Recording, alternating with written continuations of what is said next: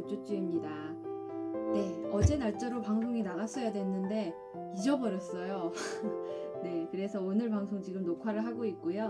언제나처럼 뭐 차를 우리기 전에 잔을 먼저 데우도록 하겠습니다. 얘 이름은 여러 번 말씀드렸죠? 개완이라고 합니다. 네. 따뜻한 물을 이렇게 부어서 넣어주고요. 쓰기 편하게 돌려놓을게요. 기물이 얇아가지고 빨리 데워져요. 참 잘 산 것 같아. 음, 이제 이거 산 지 거의 1년 돼가네요.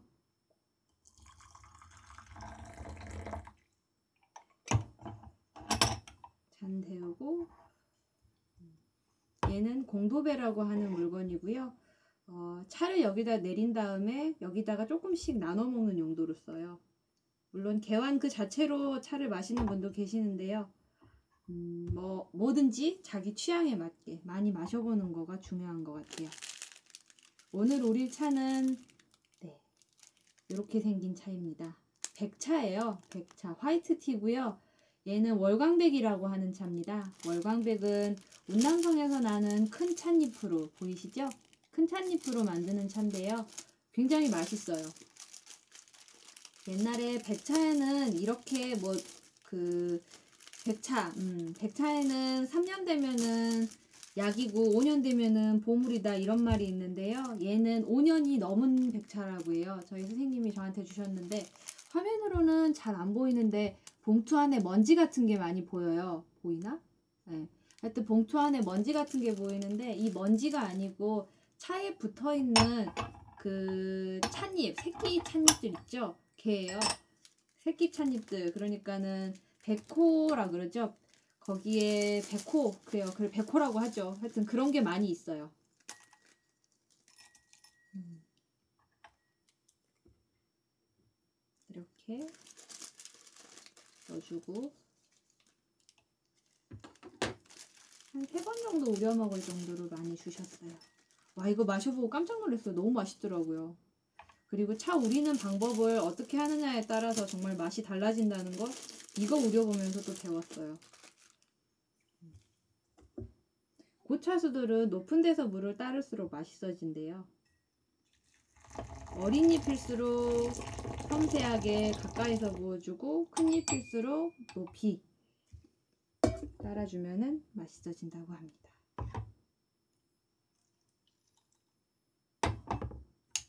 뜨거우니까 얘는 차협이라 그래요. 집게.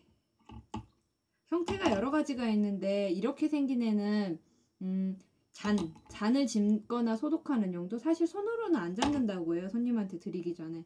그럴 때 쓰는 거고 좀 뾰족하게 생긴 애는 찻잎을 구경한다거나 아니면은 뭐 찻잎 정리한다거나 그런 용도로 많이 쓰는 것 같아요. 백차가 참 신기한 게 뜨거운 물에다가 우려 마시는 차라서 이제 여름에는 차를 많이 안 마시게 되는데요.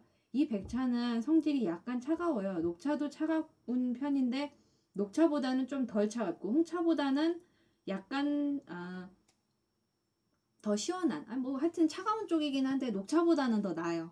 그런 거라 몸이 열 많으신 분들은 백차나 녹차 드시면 좋고 저처럼 홍차가 몸에 맞는 찬체질인 사람도 여름에는 따뜻한 물에 백차 마시면은 되게 괜찮은 것 같아요.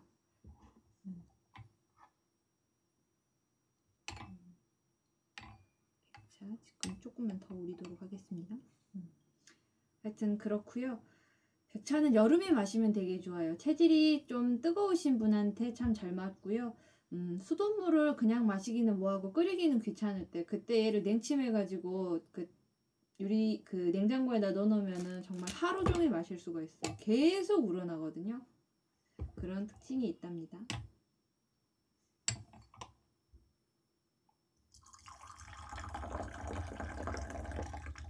차를 뺄 때도 이렇게 높은 데서 따라주면은 맛이 굉장히 좋아지더라고요.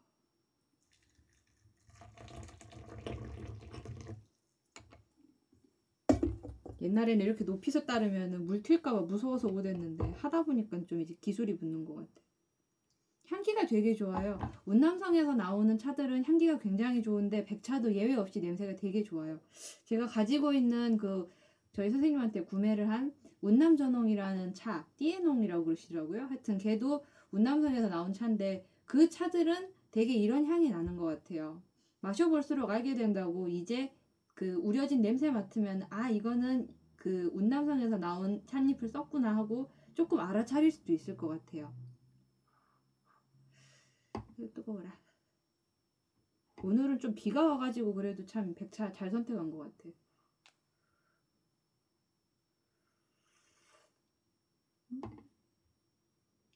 달고 맛있고 시원해요. 달고 맛있고 시원한 맛입니다. 보통 영구공차라 그 뭐지 실론 그쪽에서 나오는 차들은 조금만 잘못 우리면 쓴맛 난다 그러잖아요. 얘는 그런 게 없어요. 중국 차들은 그게 또 매력인 것 같아요.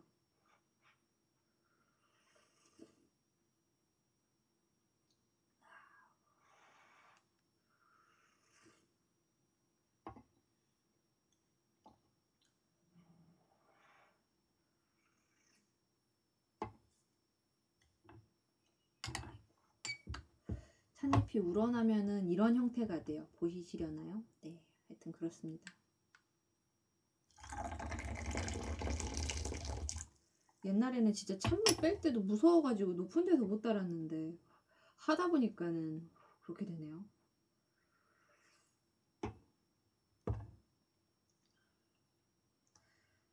최근에 차 같이 마시는 분들하고 이야기를 나눴었는데 그분들이 되게 고민스러워 하시는 게 요렇게 보이나?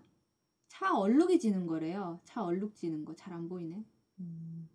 하여튼 참 그 마시다 보면은 기물에 얼룩이 생겨요. 그러니까는 이 그릇이 뜨거울수록 우리고 나서 계속 증발을 하게 되잖아요. 그러니까 차에 뭐가 우러나긴 했구나 하는 거를 보여주는 흔적 같은 건데 이 자국이 잘 안 지워져 가지고 성가시다고 얘기하시는 분들을 만났었어요. 그때 제가 늘 추천을 해드리는 게 아스토니시 티앤 커피라는 그 물건이 있어요. 아스토니시가 스테인레스에 그 붙은 끄름이나 이런 거를 닦아내는 연마제 겸 세, 세척 세정제 이런 거로 쓰이는데 티앤 커피는 찻잔이나 어 찻잔이나 뭐 닭이에 묻은 차 얼룩 같은 거 구석구석은 닦기 힘들잖아요. 그럴 때 따뜻한 물 좀 붓고 약간 그 한 티스푼 정도 넣어주면은 화학 반응이 일어나가지고 깨끗하게 차 얼룩 없애주는 그런 물건이 있어요. 하여튼 한번 써보시면 좋을 것 같아요. 음.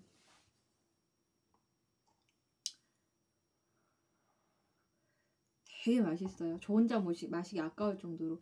찻잎 자체도 되게 좋은 것 같고 우리는 방식을 맞춰서 그런가 진짜 맛있어요. 이게 약간 물이 튀는 거를 감수하고 높은 데서 따르고 높은 데서 차를 빼면은 떨어지는 과정에서 이제 뭐 공기가 다 들어가잖아요. 얼마나 차이 나겠어 했는데 차이 납니다. 정말 해보니까 알겠어요. 음.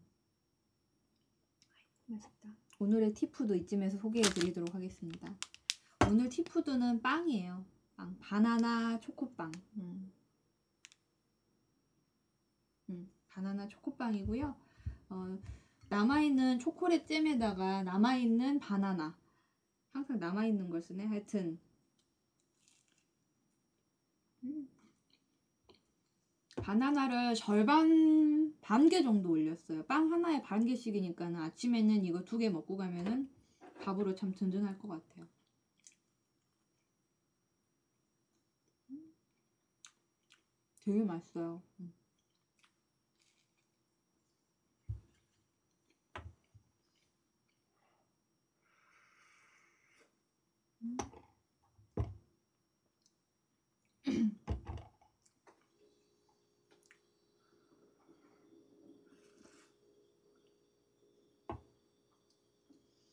보통 이 잔에 들어가 있는 거를 얼마 만에 마시는 게 적당한지 궁금해 하시는 분들도 계시는데요.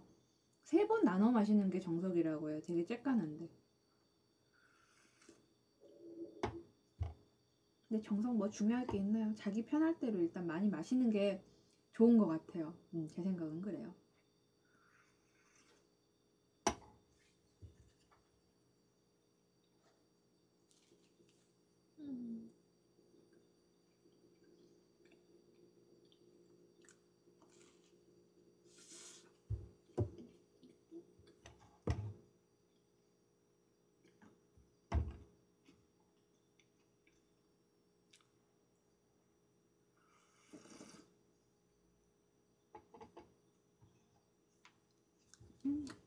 오늘은 정말 방송하기 위해 티타임을 한 게 아니라 밥을 먹기 위해서 티타임을 진행을 한 것 같은 느낌이 듭니다. 여튼 10분이 됐으니까 여기서 close 하고요. 저는 먹고 편집하고 또 다음 기회에 뵙도록 하겠습니다. 청취해주신 여러분께 감사드리고 다음 시간에도 맛있고 재밌는 티타임으로 찾아뵙도록 하겠습니다. 감사합니다.